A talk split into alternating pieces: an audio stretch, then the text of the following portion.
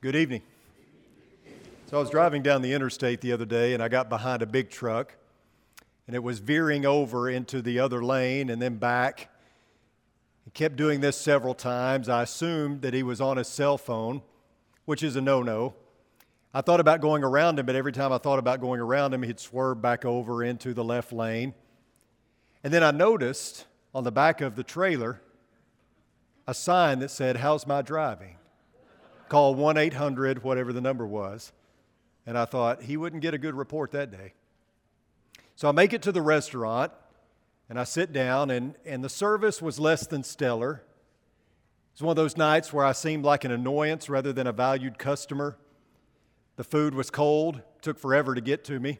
The wait staff was not real pleasant. And as I'm sitting there finishing up, I notice on the table some cards. And it says, How did we do? You can leave, you know, any kind of comments you'd like. And I thought, it's tempting, but it wouldn't be a very good one if I were to leave a comment. Then I went to get some gas and I pull into the gas station. I get the nozzle and I put it in the gas tank. And it's one of those times where it clicks off about every 10 seconds. You ever have that happen to you? Drives me nuts. I wanted to walk away from it, go get some coffee, come back, and it be done. But instead, I have to sit there and babysit the thing. And as I'm sitting there holding the handle, I look on the gas tank and there's a, there's a sign. We want to hear from you. And I thought, no, you don't. Isn't it interesting and ironic that in this culture of no judgment, we're constantly asked to make a judgment? You can hardly go purchase anything anymore without them giving you a 30 foot receipt and them telling you, you know, if you go to the bottom of this receipt, there's a, you know, a, a place that you can go on the internet and do a survey and get 10% off or a free cookie or something. We are constantly asked to make a judgment. And I find this really ironic in this day and age of tolerance and judgment the public sector is begging us to make judgments, and it only proves what you and I already know, and that is you cannot not judge. It's impossible. I have found a surefire way to get non Christians to quote the Bible. Just take any immorality that is going on in our culture and deem it as sinful, and people who don't know Genesis to Revelation will pull Matthew 7 1 from their holster. And do you know what Matthew, Matthew chapter 7 verse 1 states? Of course you do, because it is the mantra of a no judgment culture. Do not judge so that you will not be judged. Even the folks that don't know the Bible know this verse. But wait a minute. No sooner had Jesus made this statement in verse 1 that he says this in verse 6 Do not give what is holy to dogs and do not throw your pearls before swine, or they will trample them under their feet and turn and tear you to pieces. Is Jesus not promoting what he just spoke out against? How am I to discern who is a dog, who is a swine? How am I to know not to cast my pearls before swine if, if I can't make a judgment? You skip down to verse 15. Beware of false prophets who come to you in sheep's clothing, but inwardly are ravenous wolves. How am I supposed to take this teaching in light of verse 1? The same Jesus who just spoke out against making a judgment is making a very overt judgment of his own. To call someone a false prophet is not very nice. It's not politically correct, it's not very tolerant. Christ even says, You will know them by their fruits. How? How will I know them by their fruits if I'm forbidden to make a judgment? If I'm not to make a judgment, then I am messing up over and over again because every day you and I make hundreds, if not thousands, of judgments. What we're going to eat, where we're going to eat, what we're going to wear, all those kind of things are judgments, right? And it just goes to prove the point that you cannot not judge. What about the Great Commission? How can I carry out the Great Commission effectively if I'm not to determine anything about anyone? How am I to know who needs the gospel and who doesn't? How am I to know who is lost and who is saved if I am forbidden to assess the situation? The idea that we shouldn't judge is number one, absurd, number two, impossible, and number three, actually at odds with Scripture. It's also highly inconsistent, even hypocritical. Telling someone not to judge is a judgment, is it not? It's kind of like the folks today that say there is no such thing as absolute truth. If that's true, it's false. And the same is true with do not judge. Anytime you begin a statement with you should not, then whatever comes next is a judgment. You see, you should judge. In fact, you must judge. And as we're going to see, there are boundaries, there are rules when it comes to judging. What does the statement, do not judge, really imply? Does it not mean stop making any sort of assessment whatsoever, stop inferring, stop thinking altogether? And is that what Jesus meant when he said, do not judge? I guess that question is kind of out of line because it would force you to make a judgment, right? There are many folks in our world who care nothing about the Bible until it comes to judgments and they're ready to pull out Matthew chapter 7 verse 1. However, Jesus had a whole lot more to say after that statement in verse 1. In fact, once you understand the context of his words, you see that how that verse is taken and applied in our culture today is very different than what he actually meant. You know, I have not mastered the English language, not even close. You can critique me every sermon and see that. But with the advent of social media, especially Twitter and Facebook, you see glaring weaknesses in other people's grammar, don't you? Then and then, your and you're. How about this one? For all intensive purposes. Or I could care less. Really should be, you couldn't care less, right? And in the back of my mind, I hear the echo of Inigo Montoya from The Princess Bride. You know, you keep using that word, but I don't think it means what you think it means. And certainly that's the case with Matthew 7 1. I don't think that verse means what you think it means. I will give the do not judge folks partial credit because Jesus does say that do not judge. But they leave out a very important word when it comes to understanding the context of what he is saying. It's not that we should never judge, it's that we must judge rightly. Wrong judging is what is prohibited in Matthew chapter 7. And let's consider his words in context. Do not judge so that you will not be judged. For in the way you judge, you will be judged. And by your standard of measure, it will be measured to you. Why do you look at the speck that is in your brother's eye, but do not notice the log that is in your own eye? Or how can you say to your brother, Let me take the speck out of your eye, and behold, the log is in your own eye? You hypocrite. First take the log out of your own eye, and then you will see clearly to take the speck out of your brother's eye. So, Jesus is obviously telling the Jewish leaders, hey, stop judging people. Let them sin if they want to sin. God doesn't care. Let's just gather around the fire, hold hands, and sing kumbaya. That's the message, right? Obviously not. Jesus is asking a question here. In essence, he's asking, Can you take what you give? He's not saying do not judge under any circumstances. He's saying be careful how you judge. What's the standard you're using? You had better evaluate the standard you use because it's going to be used against you. When we judge others, we often do so without mercy. We assume certain things. If you don't agree with me on politics, you must not care about the welfare of our nation. If you don't agree with me on how to raise your kids, then you must not care about the welfare of your kids. If you don't agree with me on every theological issue, then you must not love God. The problem is not that you disagree with someone or even that someone is wrong. The problem comes when you jump to judging motives, and as a result, you just write the other person off. Luke records it this way Luke says, For by your standard of measure, it will be measured to you in return. Are you prepared to live up to the standard that you're requiring everyone else to live up to? That is at the heart of Jesus' teaching in Matthew 7 1 through 5. It's hypocritical, hypercritical, self righteous judgment that he is condemning. How are you able to see the tiniest speck of sawdust in someone else's eye when you've got a log protruding from your own eye? You can't, which means that you're going on assumptions or you're judging motives, and judging motives is one business that we need to stay out of. Righteousness is the standard of judgment not self righteousness, godly righteousness. We can't judge people by our own standard because you know what? We don't even measure up ourselves. So many times we condemn faults in others that are glaringly obvious in our own lives. We want to hold people to a better standard than what we're currently living. And to be overly critical of others when we are failing to meet our own self imposed standards is the height of hypocrisy, which is precisely what Jesus is railing against here. It's like the woman who was sitting at an airport. She had a long layover, and so she decided that she wanted to, to find something to read. So she goes to one of the shops in the airport. She picks up a book and she buys a bag of cookies. And she nestles in at a seat uh, in the airport, waiting for her flight to be called. And there's a guy sitting next to her. And as she's reading her book, she reaches down to get a cookie out of the bag, and he does the same thing. And she thinks to herself, the audacity of this guy. And he kind of looks at her and kind of smiles. And every time she took a cookie, he took a cookie. And she's just flabbergasted. The nerve of this guy.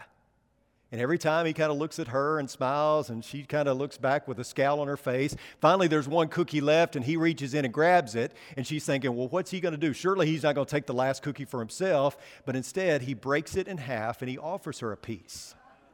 And she grabs it from his hand and she eats it, totally disgusted by this guy. Finally, her flight gets called to board and she gets on the plane and she puts her stuff in the overhead. She slumps down in her seat and she reaches in her bag to pull out her book, and guess what's in there? Her unopened bag of cookies. Right then and there, she came to the realization that she was the cookie thief, not the guy that she was angry at. We often wrongly assess people and situations, either intentionally or unintentionally. Our standards of judgment are flawed. We tend to look at everyone else's faults under a microscope, magnified thousands of times, where we tend to look at ours through a camera with the cap still on the lens. Like we don't even see it in our own lives. We tend to think that we have everything together while everyone else is falling apart. And that's what Jesus is condemning among the religious leaders. He's saying you're using a standard that's not God's. Before you place yourself in the judgment seat, take a long look at yourself and your own heart. The Jews believed that God had a double standard of judgment. We've talked about this before, you know this. The Jews believed that God's judgment on them would be much more lenient because, after all, they were His people. And so, by, based on their heritage, he would be uh, uh, much lighter in his sentencing on them. But he believed, the Jews believed that God hated Gentiles in fact, believed that he would use them to stoke the fires of hell, that their judgment would be much harsher. And so, therefore, they believed they were justified in condemning others. You'll remember that Jesus even referred to the Pharisees as blind guides of the blind. He's pointing out that, look, you're willing to pass judgment on everybody else, but you're not in good standing with God. Blind guides of the blind. It's a ridiculous thing when a blind person tries to lead another blind person. You know what's even more ridiculous than that? A blind optometrist. And that's what Jesus says they were. You're worse than a blind guide, you're a blind optometrist. They were, they were searching for specks of sawdust in everyone else's eye, yet they, they never noticed the log protruding from their own eye. They could spot the tiniest sin, the tiniest sin in others, but yet couldn't see the big sins in their own life. And Jesus is telling them to remove the log of self righteousness. Don't jump to motive when you don't know the other person or their situation. The Pharisees assumed that the tax collectors and the prostitutes were worthless and didn't love God. They assumed that God didn't have any love for these sinners. The religious elite had no ability to see into their heart, and yet they condemned them anyway. We can't judge motives because we don't even know why we do what we do. How do we think we can judge why someone else does what they do? Christ used the illustration of the speck and the log to show that we must look inward before we look outward. Don't judge someone for something unless you're prepared to meet that standard yourself. We're not qualified to judge motives. We have a pretty good idea at times Sometimes it may seem glaringly obvious why someone did what they did, but we can't determine the motive behind another person's conduct because there are limits ultimately to what we can see in other people. It's our motives that we need to be concerned about, not the motives of other people. We can judge what a person does, we can't judge why they do it. The Pharisees had better moral behavior, their standing in society was better. They were more respected, their lives reflected a better religious position, but their hearts were far from God. Like we talked about this morning, they thought that they were the winners. Not only did they think that they were the winners, everybody else, even the losers, thought that they were the winners. And this is part of the Sermon on the Mount that we'll get to later in our series on Sunday morning, where Jesus points out, You're no better off. In fact, you're worse off. The person you condemn may be closer to Jesus than you are. Did you notice that Jesus calls the judgmental person a hypocrite? There are few things worse than being called a hypocrite. In fact, I've heard that that's one of the number one reasons why people don't come to church, because it's full of hypocrites, right? We know all about hypocrites. We know all about hypocrisy. We've experienced it ourselves, like we talked about this morning. We, we know what it means to be authentic, and we know what it means to be plastic. We understand authenticity and we understand hypocrisy. We're well acquainted with both. But before we go condemning others, we need to give ourselves a thorough examination. Look inward before you look outward. And my guess is we all have more than a few things we can work on in our own lives. We could keep busy just working on ourselves, and that's really should be our primary focus. Don't allow the shortcomings of another to override the sin in your own life. Get your own house in order. Focus on your log before you focus on the speck. Now, here's the deal Jesus never intended for Christians not to judge. That was never in the game plan. He intended for us to judge rightly. He expects us to judge with righteous judgment. Those of you who have jumped ahead in your mind are thinking about a verse, right? And it's John 7, verse 24, where it says, Do not judge according to appearance, but judge. Did you catch that? But judge with righteous judgment. We must be able to discern truth and error. We must be able to recognize false prophets who come to us in sheep's clothing, but inwardly are ravenous wolves. Paul spoke, excuse me, Paul spoke plainly to the Corinthians about the fact that they were going to have to carry out church discipline effectively, and to do that, they must do some judging. We must be able to recognize sin when we see it, or else how can we steer clear of it? How can we help others who need to hear the Word of God, who need to hear the gospel? There, these are all judgments. However, the standard is not our own. The standard by which we judge such things is the Word of God. Righteous judgment means that we judge according to the standard and the standard is not our own. That's where we get in trouble. The Bible is our standard of righteousness. And within its pages are the specifications for how we are to live. It is the truth that we are to adhere to. And therefore, when we point out that a certain behavior is wrong, we're not even really condemning. The Bible, the standard, has already done that. We are simply pointing it out. Now, how we do that is important because some really rather like pointing out that bad behavior is sinful and that they're going to hell. They think it's their spiritual gift, I guess. But we are to speak the truth in love. We, of all people, should know what it's like to live in condemnation because all of us have been outside of Christ. We should be the ones who are conveyors of grace and mercy. We should be truth tellers with tears we are like dying people speaking to dying people. You've heard me say this before, but if everyone hates us, something's wrong. But if everyone loves us, something's probably wrong. We don't love anyone if we avoid telling them the truth for fear of offending them. To be truth tellers with tears means that we're willing to risk hurting one's feelings as we attempt to help them get to heaven. Going to hell isn't in anyone's best interest. And certainly, we want to do everything we can to let people know that there is a detour, that God allows U turns, that there is hope to have the un removed from unrighteous and to simply be righteous. Heaven is filled with people that used to have the un in front of the righteous. There was once a, a trapper who had lost his wife. And he was forced to raise his, his little bitty son in the Alaskan wilderness in a remote cabin.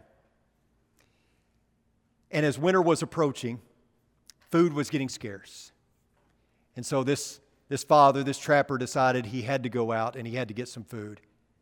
And so he left his little son. He didn't want to, but he had to leave his little son at home by himself for a little while with their faithful, trusty dog. And as he's out hunting, a violent storm came up and he wasn't able to get home as quickly as he would like. Finally, he makes it home and he walks into the cabin and he comes up on a, a crime scene, it looked like. I mean, furniture was overturned, everything was in disarray. He screams and hollers for his son, but he's nowhere to be found.